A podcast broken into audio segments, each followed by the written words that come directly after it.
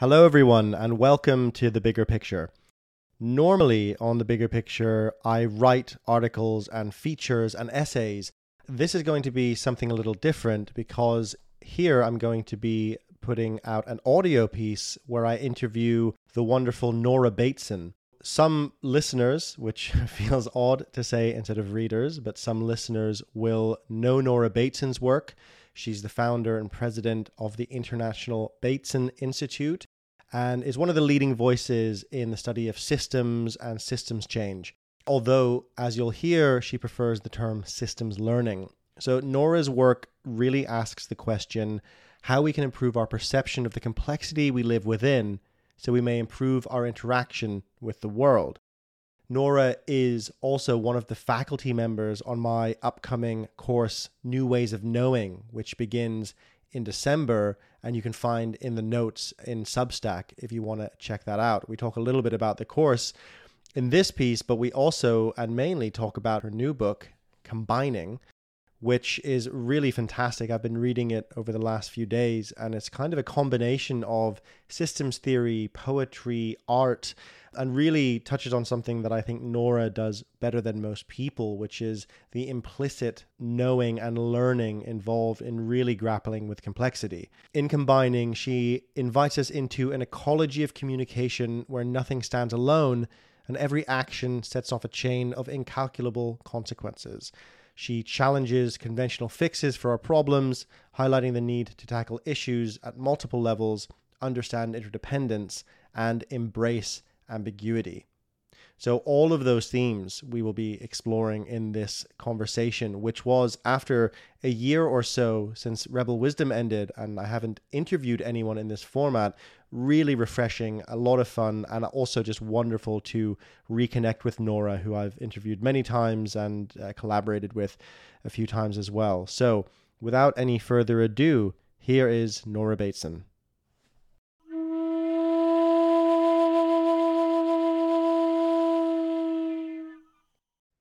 Nora, it is as always a huge pleasure to be talking to you. We've we've done this some version of this a few times, but um, yeah, it's it's really good to see you again, and I'm excited to talk today about your brand new book, Combining, as well mm. as the hmm.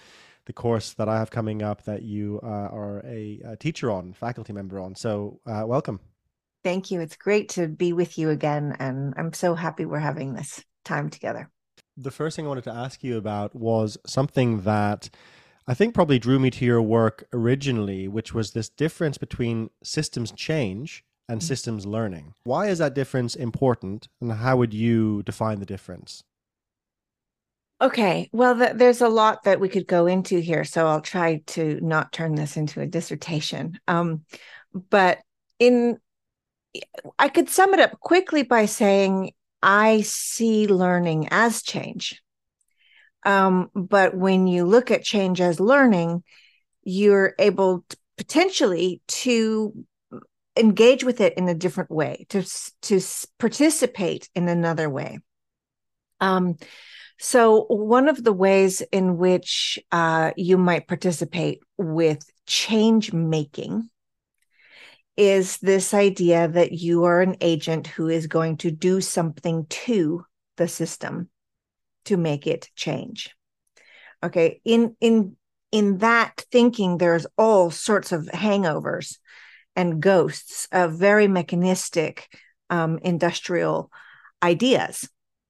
Um, if i'm asking how is the system learning to be in its world immediately my focus, my perception is going to not just be on whatever it is I think I'm looking at, but all of those relational processes that it is within. Okay. So if you're looking at a crooked tree in the forest, and there's lots of other trees of the same species that are standing straight and tall in the same forest, but this one's crooked. And so it's somehow wrong that it's crooked. We have to change this tree. Now, there's a whole lot of ethics questions we could have right there, but let's skip those for the moment and look at how the thinking might begin of how to change the tree. We could clip it, we could tie it, we could do things to the tree. And what we're looking at is the tree as a tree.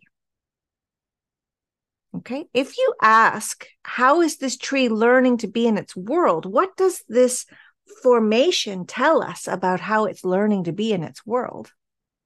Immediately, attention goes to where the shadows are falling, where the water is running, where the insects are crawling, where the the nutrients are strong, where the all sorts of aspects of relational mutual learning that that tree is in. And then when you ask, how do we, you know, participate with the way this tree and the other organisms are learning to be in this spot in the forest? The entry point, the approach, the attitude of the approach is very different. Yeah, the there's this thought experiment that comes up that that leads into the next thing I want to ask you about related to what you just said. Um, it's not actually a thought experiment. It's an experiment that was conducted um, with English speakers and I think it was Japanese speakers. And they had them both. I don't know if you, this was years ago I read about this, but they both watched um, a little video, little probably like a minute video where there's a bunch of people. Uh, I probably remember it slightly wrong, but the gist of it was it's a bunch of people in like a kind of field, and there's like a, a vase on a table or something like that, and they're all milling around. Everyone's wearing different clothes. All this stuff is happening, and then someone knocks over the table and the vase smashes. And they ask the English speakers, "Okay, what what happened in the video?" And English speakers will tend to to be like, okay, it was it was the woman in the red shirt. She knocked it over, and what happened is she was talking to the person in the blue shirt. She went over there, and then she she she tipped over, and they'll say, okay, what what was happening in the background? And they'll go, um, I don't know. It's like maybe there was a hmm. tree, and then they asked the Japanese speakers the same thing, and they were um, tended to be much better at looking at what was the context things were happening in, what was the background, and the asking who did what when and why, mm. that they were more likely to have not quite noticed who had knocked it over. And the idea being that we are in the West, so to speak, or in at least places that have these languages, we are so focused on the kind of mechanistic thinking that you laid out, which is, I think, partly why systems change and systems theory is so mechanistic. Um, whereas other cultures that have a different language and therefore, you know, somewhat of a different way of seeing the world can look at the more contextual um, processes going on, perhaps a bit easier. So I guess my question is, what on earth do we do if you speak this language? You know, can we can we train ourselves to start seeing the world as this more organic, interconnected process? Yeah, and I would say practice. You know, I think again, if you're thinking about training, you're going to get caught in the same web, but it's the practice. And practice is something that comes really uh, for me without um, any particular contextual bounds. So I think the practice of this is raising kids. The practice is making breakfast. The practice is getting dressed. The practice is being with friends. The practice is taking care of my own body. The practice is being in conversation with you. The practice is asking this question Who can you be when you're with me? Who can I be when I'm with you? And attending to these ways in which we are setting context with limitations for each other. Um, and that is never not on. So the idea that this is some sort of a professional enterprise or professional development program, um, I would I would set to the side and say, no, no, this is actually about how you do life all day, every day. Yeah, that's that absolutely resonates with me so strongly. And that that question, "Who are you when you're with me?" You write about that in combining, and I actually wrote it down to ask you about because I love that. You know, this is difference between personal development and how we're showing up in different contexts. With is absolutely true. We all play. We're all different in different contexts, and mm-hmm. the I also like this distinction you just made between training and practice because there is something that you know there is this tradition now and i actually run retreats so i'm including myself in this of people going off to somewhere else for say five or six days to develop to work on themselves. And this is incredibly powerful and it's a great thing to do. But um, stephen jenkinson the the you know i don't mm. know if you've come across him he when i spoke to him a few years ago he was saying adults don't need to retreat right? Mm. we need to be in the world and immersed in it and embedded in it. And so i suppose there's some something am I right in thinking that you're talking about a kind of deep immersion and kind of awakeness in everything that we're doing and everything around us? I mean, if you just, you know, take a look at your blue jeans and you start to ask yourself what relationships are in these blue jeans? Where did the thread come from? Where was it dyed? Who designed them? Where did I get them? Where have I worn them? How did I get to be the size that I am, that these fit me? Um, the, the, the cotton fields and the transportation and the, you know, pretty soon you're looking at rules and regulations and political um, policy making, legal systems. You're looking at trade regulations and relationships. You're looking at the idea of fashion, the idea of success, the idea of identity. Um, and and so it doesn't really matter what you're doing. All of these things are there. The the systems that we are within are everywhere. So there's no need to take a retreat and go make a map of them. We, they're right there in front of you, in in your telephone, in your cup of tea, everywhere. And there's there's something about I think this points to something as well that I think is very important about about your work and about the idea of moving away from this mechanistic model because if I try and look at um, I did this one time actually. I was sitting. I used to live on a houseboat, and I was sitting in, in the middle of London on the. We had a decking on the boat, and I was, um, you know, I've been reading. I've been as often reading about complexity and and uh, kind of you know tuning into it. I was kind of meditating, and I looked at the drain pipe of the apartment building opposite the um, the boat, and I was kind of you know contemplating the drain pipe, and then I started, you know, as you're describing, thinking about okay the water flow where's the water going to go after the drain pipe? Why is the drain pipe built in that way? How old is the building? You know who lives in the mm. building? What's the purpose of it? You know and then it starts expanding out. What right. i loved about that as well is is that the city this distinction between nature and city which is very convincing when you're in a city you feel like you're in a kind of bubble. You're not actually though in that bubble right? And you can if you can tune in to the land underneath you and the the, the, the shared sky water system is shared as well um, then then it starts to open up um, something quite deep. But um, and and what I think it points to partly is that we don't. It is, I think, cognitively impossible in some ways to hold a big enough map for the complexity of the world. Right? You can't. Your map is always going to be faulty and you know fading away.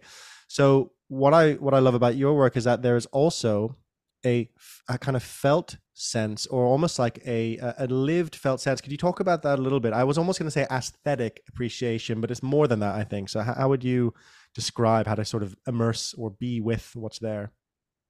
Okay, this is something that I learned, um, I think, at least in part from my father, who, um, of course, was very um, important in the beginning of cybernetics and systems theory. But I would never say that his work was cybernetics or systems theory because he was actually working with life. And both of those fields tipped into mechanistic habits. Um, so he he if you've ever read any of his books you might have noticed that the language um, is a bit merciless. And there's really just not any points in there where you can catch a good sound bite to make a point somewhere. Um, you have to have the sentences around it to include the context so that you can put put something together and he and I think his father as well had a, a really infinite and uh, dedicated affection for life. And so I think what you're feeling as an aesthetic or a vibe, an atmosphere, a tone, um, is is actually a sense of love for life. And in that love is the caution to not break it. And so that comes out in a lot of ways. And it should come out in a lot of ways, right? You are a whole ecological system. And so you're not just your intellect, you're not just your emotion, you're not just your your dreams or your spirituality or your body your your your your your you're your ancestors experiences. You are your microbiome's connection to the seasons. Your where's the edge of you right? And so i feel that when i am writing or working with complex systems or life is really the word we're talking about here um, that it's really important to stay alive. It's really important that that expression itself be alive so for me what that means is that there's room for movement so in that's one of the reasons there's so much poetry in the book and story is that there's room for the way that you read it to change. And if you read it next to another piece, you will see different things in it. And for me, this is ecological. This is what ecological communication, which is a big theme of the book, is the, the ecology of communication. Um, how how we hold ecological communication so that our communication can embrace ecology or or life. Um, and by that, I don't just mean forests and oceans. I mean that ecology of selves that you and I are. Yeah, that's that's beautifully said, and I love the the use of poetry and combining and story and imagery as well, right? There's mm, the sense yeah. of, and I, have always thought it's funny. I'm, so, I'm speaking to Sophie Strand later, um, who is, is, of course a poet and also a, a faculty member on, on New Ways of Knowing, and I'm very curious about this uh, this idea of uh, poetry and storytelling um, being one of the best ways to engage with complexity because of exactly what you just mentioned. There's space, and you talk about this in the book as well. Having space between things and having the space of the relationality between things and, the ambiguity, I think, is is so important. Um, and so, I wanted to talk a little bit about how this this all kind of looks in in terms of how we communicate with each other because you just mentioned that and maybe through the lens of warm data because people some people might not be familiar people familiar with your work i'm sure will be familiar with warm data but there will be people who aren't. Um, and that's something you've been doing for a number of years. It's a practical process. Uh, we we used to have um, some of your uh, trainees who would deliver it at a, you know at rebel wisdom events. People always really like it. So could you describe what what's the idea behind it and what actually is the practice? Okay. Well let's let's differentiate a couple of things. Um, warm data and warm data lab or warm data practices. So the warm data is the idea that there is information that's transcontextual or alive. So when we you ask the question of how is something what is the difference between learning and change? Um, that question is very central to the research that I've been working on for the last 10 years and how do we actually deal with that information? So, if you just as an example, I gave you the tree. Now let's do another learning example. Let's say you're learning to play violin. All right. So, where is the learning? Is the learning in your, your body and your your muscular system? Is the learning in your intellect? Is the learning emotional? Is it a connection to the music? Is it cultural? Is it in the actual um, engineering and the, the beauty of the instrument itself? Is it in your family? Is it in relationship to your teacher? Okay, so I think you're getting this that, that obviously it's in the way those things are combining. And because it's in the way they're combining, if we want to find the information about the learning, we're we're actually faced with a very difficult question of what does that information look like when it changes from from context to context? The way your muscles are learning is in, in one thing but your muscles are somehow shaped and and made um more capable. If you get your heart broken you may find that you can suddenly play uh, things in ways you didn't play before so somehow your emotions and your muscles and your intellect and your they're all shaping each other. Where's the information? So this was the question we actually started with at the International Bateson Institute that led to this need for another idea of what information is so that that information itself could be alive It could move through multiple contexts and actually be as complex as the system. Um, so this is important because there's an awful lot happening in the day that is not on the transcript, that is not measurable, that is not accountable, that is not that is not documentable, but is absolutely there. How do people fall in love? How do they fall out of love? How does what what's in the conversation that's just in the meta messaging that isn't actually anything that anybody says?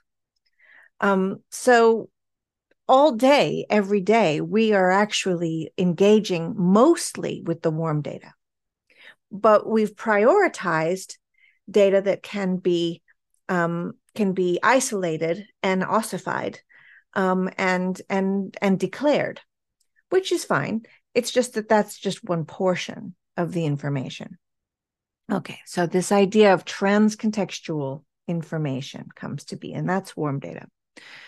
So then the warm data lab practice is the practice of actually looking at how people come to understand complexity. Where is it living? Um, and you mentioned storytelling. So when I tell a story from my life, any story, as long as it's a story from my life, doesn't matter if it's about, you know, going to the dentist when I was a little girl and you know, being afraid of the needle or whatever it is, right? That story is going to be imbued with transcontextual process. That story, even in those few words that I said about going to the dentist, talks about medicine, it talks about health, it talks about family, it talks about economy, it talks about you know the the, the fears of of violence. And all kinds of things are in that one little story. Education um, ideas of identity and beauty and so we live in a world that is already completely complex and my frustration around teaching complexity and systems thinking was always that it somehow got out of life. And we were an, analyzing the complexity in this weird abstraction, where actually the complexity that we live in and that we are is right on board. And so, how then, my question was, how then can I create a process through which groups of people will be able to um, explore multiple contexts and ways of knowing so that they recognize complexity as being something in their own memories, not something in a map on post its on a board. Um, so we start with a question, and the question holds quite a bit of possibility, something like, I don't know, what's home in a changing world, or what's risk in a changing world? And it's got in a changing world on it, so you don't get answers to the question, what is home or what is risk? In a changing world, keeps it moving. Again, movement is really important. And then people will actually move around the room and go to different contexts and have that conversation. What's home in a changing world through the context of family? And then they might go over to economy, and then they might go over to history or technology or health or education. Or so they're looking at all these different contexts. And in the practice of the lab, there is um, something significant happening that is not visible. Um, the purpose of a warm data lab is not to get a bunch of insights that you can harvest. That is not what it's about. Um, what it's about is allowing those different contextual conversations to stir up impressions, memories, things that get said, maybe, but a lot of the most important stuff is things that don't get said the story I decide not to tell, or the way your story changed my story. And I edited things into a different frame than I usually do because I'm perceiving them through other contextual lenses. Um, so, what happens then? Why is this important? Well, because it might look like nothing happened but a couple hours later, you might be in another conversation with someone and actually be able to perceive what they're saying really differently. Or you could be in a work meeting and have an idea that's allowed to come in through this multiple contextual perception that you're in. Or you might go home and have a conversation with your kids that's really in a different tone and possibility. And they might go to school the next day having been seen and heard in a whole new way and be able to have a conversation with their friend at school in a whole new way. And that kid may be able to, right? So when you're working with systemic process, you're working with things that are beyond first order. Most of what we do in the day and the way we think about problems and solutions is identification and action causality at first order. This is the problem. We have to solve this problem but with systemic and and work or with complexity or rather with life nothing's ever happening at first order. The first order is the consequence. But what we're actually looking at is things that have been responses to things and responses to things from multiple contexts. Why could you suddenly play that piece of music that day? Where did it come from? Well you didn't sleep much last night and you had a bad dream and you, you, know your heart was broken and then you woke up and there was a beautiful sunrise or whatever right? There's a whole set of contextual circumstances that come into being that somehow make it so your breath and your body and your your your accessibility to the music are open. Who knows what it is? I mean and the humility that's necessary there is necessary. We don't know what happens that after this happens, after this happens, after this happens. Relationships that make relationships, communication that opens the possibility for more communication. It's one thing I'm loving is when I hear people say about combining my book when they say, I'm writing, I'm writing so much since I'm reading your book. And I think, yes, there's some language that's open some way in which they're suddenly it's it's not just a book to read it's a book that then you start writing. That's cool. That's very cool. Yes. I find myself jotting lots down. So good. um yeah you know this this i think taps into something so fundamental about the times we live in from my perspective. You know i in in my book the bigger picture i make this uh, the argument that the psychedelic well I, I, took the question can psychedelics change the world? Because that was the big promise of the psychedelic counterculture. And and what really got me interested in, in that you know the systems change aspect.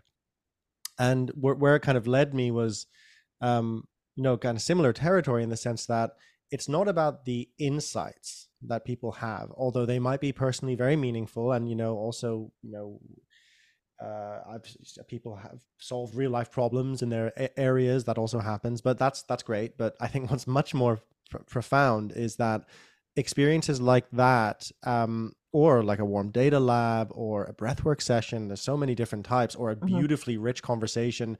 They teach us how to embody a different way of being, which helps us to be in the world in a much more in tune way with the complexity around us. And so it's really about this idea of um, actually, I got this idea from John Vervaeke uh, of exaptation, which mm-hmm. he talks about as this um, comes from evolution, this idea that evolution takes uh, something that we had already, like our tongues, and goes, well, that's great for speaking. Let's not make something new. Let's use that for speaking, right? So, so my dog has a tongue, but she can't speak.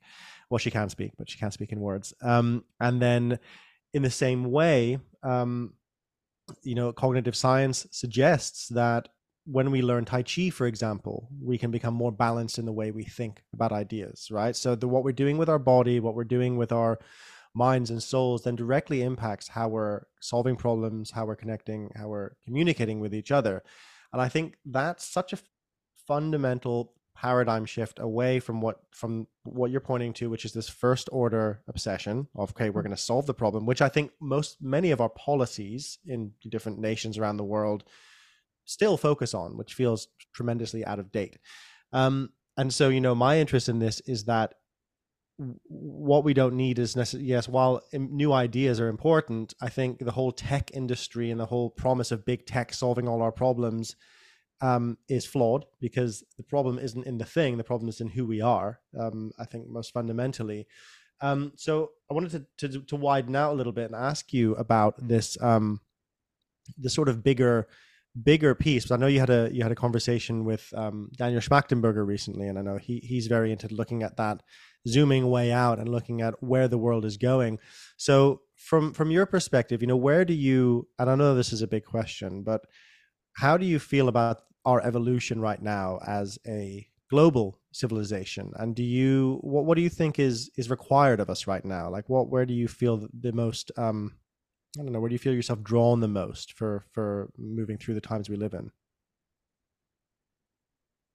Well, I think the interesting thing for me is that the the places where there's a stuckness and a brokenness and a uh our crooked tree, if you will, um,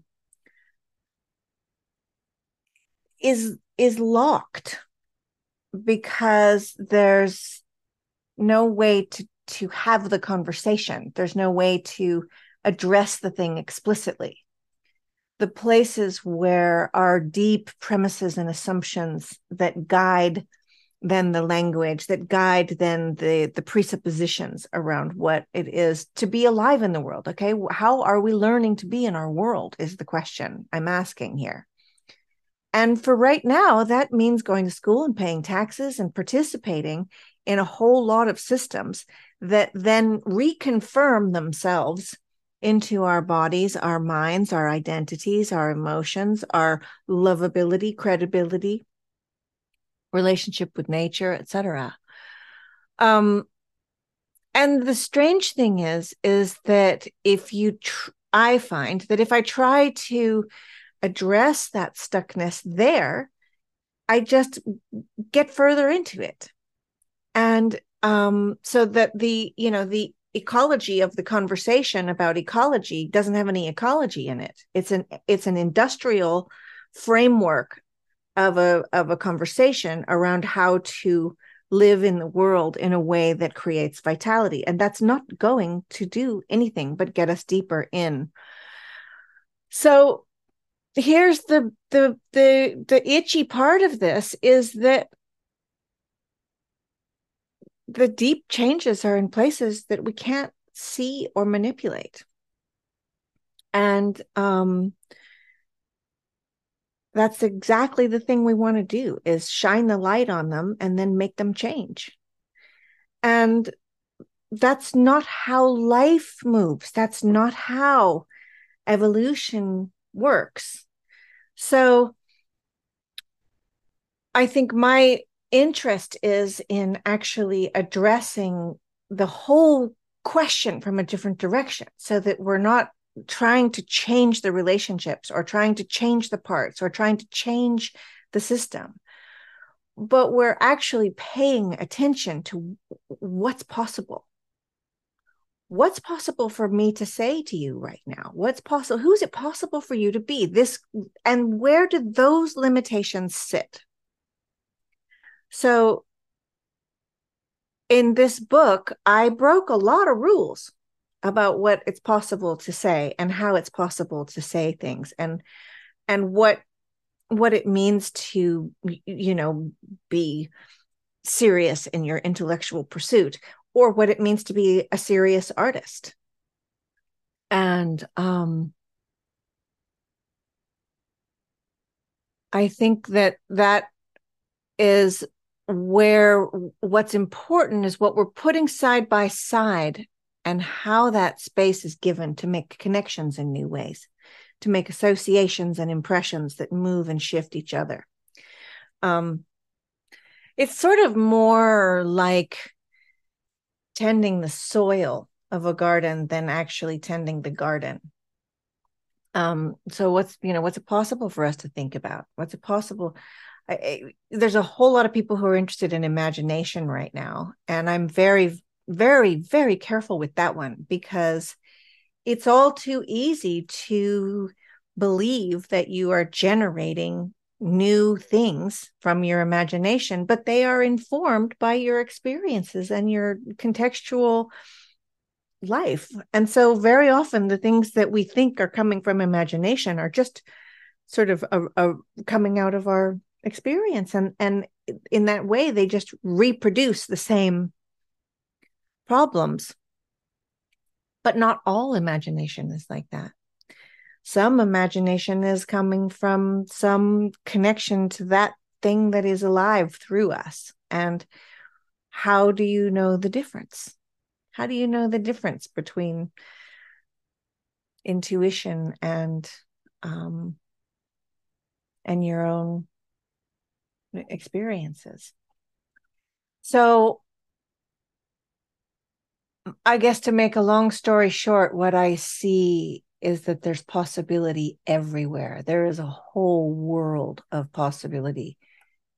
It just doesn't look like the possibility we think we're looking for. And so my my tending is to that place where there's sensitivity and and possible perception shift. So things like synesthesia are really important to me. Things where you say, okay, draw the flavor of the tea. Or you know what is the texture? Draw the texture of the poem or dance the the brightness of the light. Um and in when you're asked to do that you you're you're having to cross your senses. And new things can come loose so recognizing that our sensorial processes are habituated into familiar patterns and those patterns are rife with double binds and hypocrisies and all kinds of issues. And, and how do you how do you loosen them? How do you allow new learning, new perception in? You know the experiment with the um, you know the gorilla that runs through the basketball game, and most of the time people don't see it. They don't see it because they weren't looking for it, and they weren't looking for it because they don't generally see gorillas running through basketball games So there's a, the problem of perception and and being kind of caught in perception of the familiar, the things that are already metabolized into your understanding of what life is.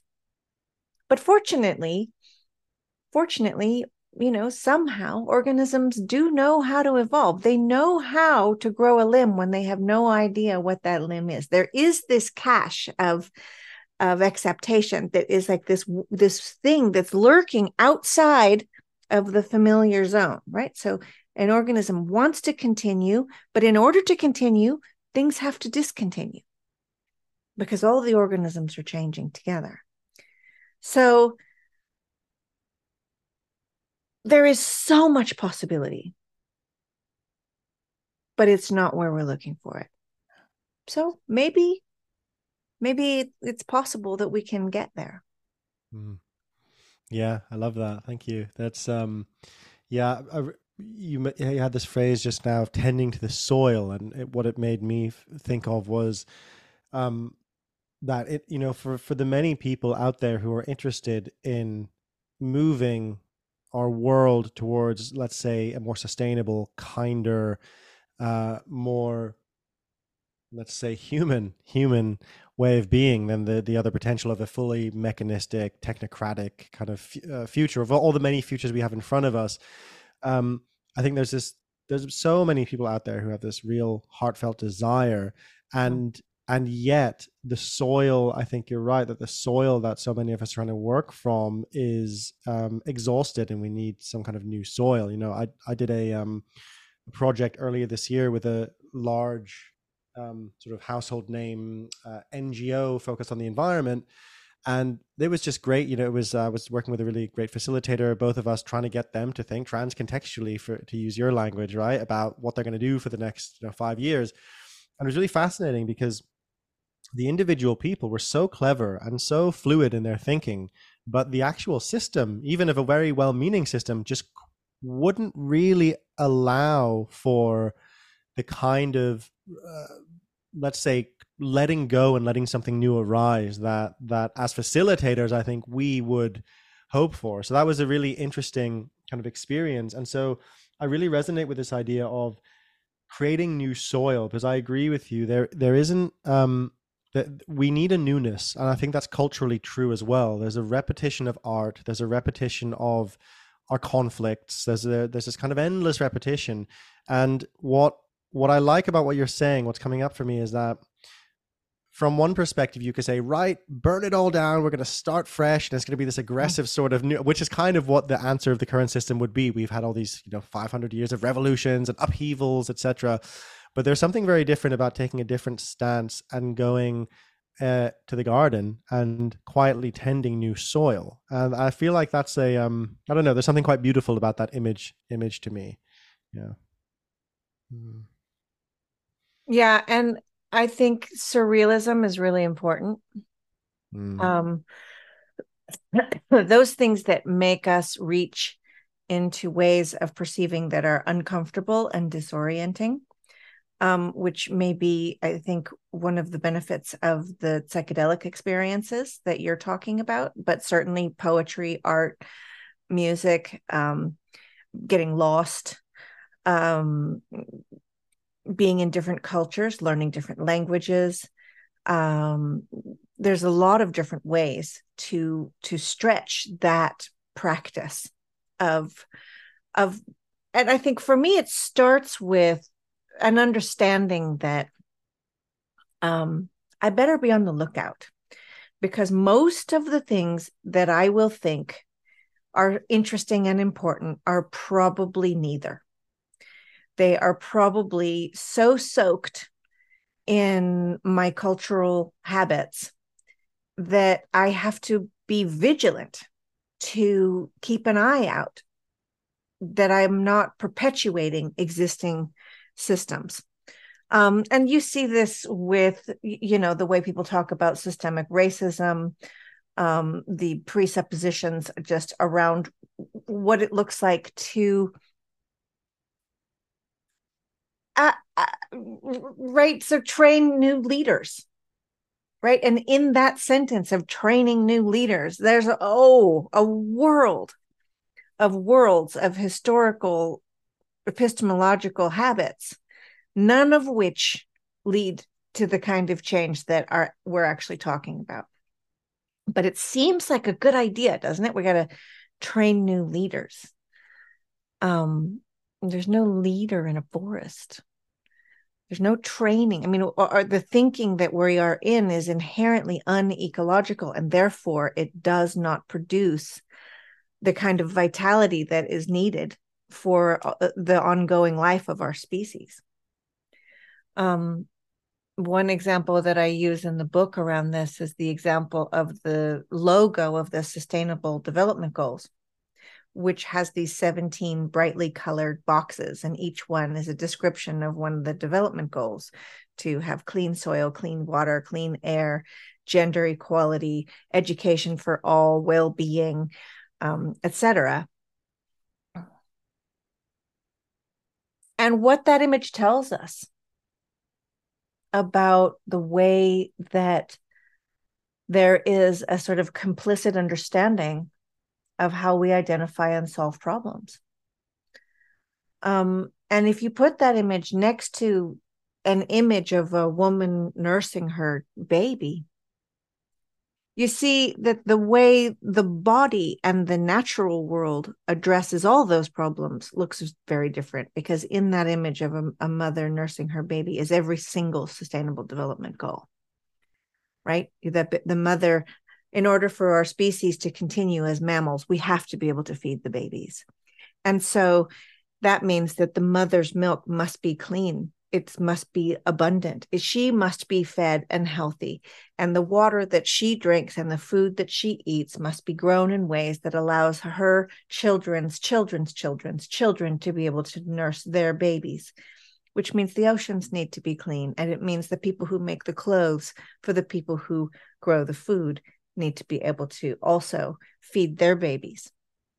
Um, and in that one, in that in that shift, you see a very different set of um, premises of ideas, premises of of of how are we learning to be in the world and the the way the elegance with which the natural the nat i mean you could use a lot of different images. I'm just choosing this image of a mother nursing her baby because it's so it's emotional it's intellectual it's physical it's environmental. It's political. It's religion and spirituality. It's gender. It's um it's ecology. It's it's economics. It's history. It's the future. All in one gesture. Hmm. yeah that's beautiful. I really i think that's a very powerful image. Um what one of the things it points me to is um the difference obviously between implicit knowing and explicit knowing right? And then also you know to draw on Iain McGilchrist's work the the right hemisphere's view of the world which is interconnected and contextual and the left hemisphere's which is literal and um, direct. You know he has this great example of a, um, a man who had a stroke in his right hemisphere and the doctor came in and said how are you feeling? And he said with my fingers right? Mm-hmm. not even not making a joke. He just you the left hemisphere can't process that kind of implicit knowing. It doesn't get it. And so I think a lot of the systems change approaches, while very well intentioned, come from still a very, let's say to use McGilchrist terms, a very left hemisphere dominant approach. And I, I think one of the things I feel happening or that I would like to happen and, and have chosen to do my part in in at least nudging towards is um is moving more towards the uh, uh, implicit interconnected view of the world because partly because in my experience and in my peak experiences in particular but also just day-to-day life it seems self-evident to me that that is how nature functions like you're saying. Mm-hmm. that is the ecology that we live in. It's it's how it's how the universe evolves and thrives and moves and, and has its own kind of um, way of way of being that we are often very at odds with. And so yeah it does it does feel like there's a kind of I don't know if more and more people, my hope is more and more people are becoming interested in this implicit knowing that that you've been sort of, you know, pioneering for so many years. Do, do you find that there's a there's a greater interest uh, in these circles towards that kind of way of way of seeing the world? Um, yes and no. I hmm. mean, I think as the urgency increases, so does the idea that we can have a, you know, a really great global model of how people should eat, live, think, feel, and how much, you know, petroleum they can use and how much water they can have and how much protein they need. And that we can sort of create this big spreadsheet that would be the sustainable spreadsheet. Uh, and that, of course, is a, an example of the sort of industrial solutioning to I mean, you know, this is this is how you make revolution. This is not how you you can't do that. You can't tell people how to eat and how to think and how to feel and how much fish they can have and how many, you know, of course that's not good. That's anyway, our communities are way too divided and there there will be no way to even address any of these events that we're coming into uh, and are already here by the way um, without a deeper kind of communing with each other that allows for the possibility of improvising our way through unprecedented times. Um, and so the thing is, is that there are some who are wanting to do that. Um, and, and a lot of times the, that comes off really strangely, but okay, at least it's happening. Um, and then there are those who just believe we have to have top down exertion of control. And so I don't know. I mean, I I guess you can see which team I'm on.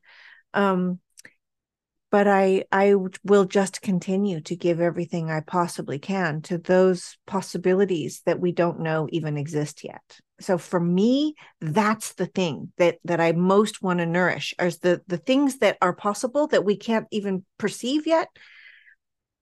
And I uh I want to do that with you. I want to be lost and disoriented with you with our eyes open and our our fingers sensing and our our our our ways of being curious to how other possibilities might look and feel. They just aren't coming from the places we think they're coming from. The, of that i'm absolutely convinced. That's beautiful. Yeah and that's that that goes into the last thing i want to talk about which is um, new ways of knowing the the course um, I have coming up starting in December, uh, which you'll be teaching on in the new year. And the um, oh god, I just love that image. It's just stuck with me. The image of holding hands in the forest of everyone coming together because I think there is a kind of you know part of the idea behind the course was a joint inquiry all of the courses i run always this but this one especially a joint process of inquiry and when i say joint i include myself in it because i'm I'm in this process right now of of development around the course and really immersion. And even even earlier when you said getting lost, I had mm-hmm. to mm. jot down, oh, that's a great exercise for people in one of the weeks to just intentionally get lost. You know, mm-hmm. it might be out in the world or it could be get lost in something, just the feeling of lostness and just to explore that. So it's um it's kind of a creative process that's unfolding, but we do also you know know what's happening largely and one of the, the you know when we spoke about the course originally you were talking about an exercise you really wanted to do um, around mm-hmm. transcontextual knowing and I, just, I thought yeah. it might be nice to just touch on that a bit but before the end what what what what draws you to that and what what could people kind of expect from that session? Okay so uh, the exercise that we're talking about is this exercise that I developed actually for a, a Harvard course and it's called mapping symathesy and they wanted me to make a mapping exercise and i didn't want to make a mapping exercise because most of the time i find mapping exercises to be actually um, limiting the possibilities you know when you make a map of a space you take out a lot of information um, so i i wasn't wanting to um to do that but i did it because i i had to and uh I have been developing this theory of symathesy. So sim for together, mathesy is the Greek for learning, which is a learning together. So it's again coming to that crooked tree and asking how is it in transcontextual mutual learning with the other organisms? How is your family an example of transcontextual mutual learning? If you look at your parents or your siblings or your kids or your cousins or your spouse or whatever, and you ask, not why are they being so irritating, but how are they learning to be in the, their world? What are the the transcontextual relational processes into which this way that they're being is is their crooked tree.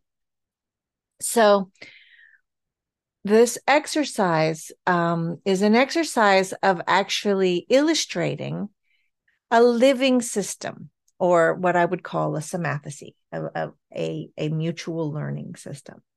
Um, and that could be your body, it could be your relationship to your kids, it could be your, you know, some situation that's happening in your life that you feel stuck in. It could be all sorts of things. Um, but to to embrace and explore the transcontextuality of it without doing the thing of making lots of little boxes and connecting them. All right. So, how would you express a systemic grouping of relationships that are shaping each other if you didn't use any lines to just connect the concepts? In other words, so you might have, like, I might draw myself and my daughter, and in whatever shape works for me, or color, or texture. And then in the relationship what's there? Is it is it spiky? Is it pink? Is it green? Is it loopy? Is it what's what's the feeling in those relationships? So it's a, a way of bringing your sensory attention out of verbal or or out of verbal communication into um, another kind of expression of what's in the relationship. So you're not caught just making relationships into lines all right which is so much of what we do um, in in this idea of doing systemic mapping is that we just attach things with lines. Um, and i don't have a single relationship in my life that looks like a line so what does the relationship feel like? And then putting other relationships around it. What do they feel like? How is that shaping this shape? And and so this your your picture or your some people move furniture some people create water process i mean people have done everything with this. Um but your expression may not make sense to anybody else and that's fine. It's not really about producing this for somebody else it's actually the the the inquiry yourself of what what comes up when you begin to perceive how you are perceiving. Um so this is the mapping symathesy exercise and i've gotten so much out of this in my life. I just i i wanted to share that with you that in moments where I've been really, really stuck and struggling, this one has been the one that has let me see where I wasn't tending hmm. the relational processes around me and how I might be able to tend them differently. Beautiful. Yeah, I can't wait. I can't wait. And I think everyone's going to get a lot out of it for sure. There's also this, um, you know, just that last point you made. I mean, this is so important to me is that so often this is true of personal growth processes or just different systems focused processes. We remove the relational we remove the cultural. There's a kind of um, shying especially in personal growth worlds there's sometimes a real shying away from what's going on mm-hmm. in culture or or the nitty gritty or the you know the complex. Um, and i'm really keen for this to be a process where we bring everything to it you know mm-hmm. whether that's something personal whether it's cultural like you say whether it's the personal, which is related to the cultural, which is always the case as well. And I think there's just an aliveness and a richness in that that I just get excited talking about in advance. So I'm looking forward to it. So Nora, just um, uh, wanted to get any any final closing thoughts from you. Any any final things you wanted to say that perhaps we didn't cover. Um, I also just wanted to encourage everyone, look at it in the camera, to read Combining mm. uh, because it's fantastic. Um, and yeah, just any any closing thoughts of, of what we've been, been covering that you'd like to. Uh, Should I read something? I'd love that. Yeah. That would be fun. Yeah. Do you have any requests? Um, no, I want you to follow your uh, follow your intuition with it. Um. Okay. The basic premises of how each day is lived into existing systems is in relation to time. When and what a meal is, with whom the food is eaten, the pace of conversation, breath, heartbeats, the laundry schedule, the shopping hours, holidays, walking the dog, the tempo of family, shoes, and coats in the doorway, coming and going, the workday commute, the compost bucket is full again. The bills need to be paid again. Habits stitch the rituals and smooth assumptions of what is needed materially to produce the next day. Moment to moment clocking and banking of time spent. What happens when the relationship to time changes? This is the secret undergrounding of unseen changes changes whispering to each other, changes in Morse code. The tempo shifts. All of life is rhythmic.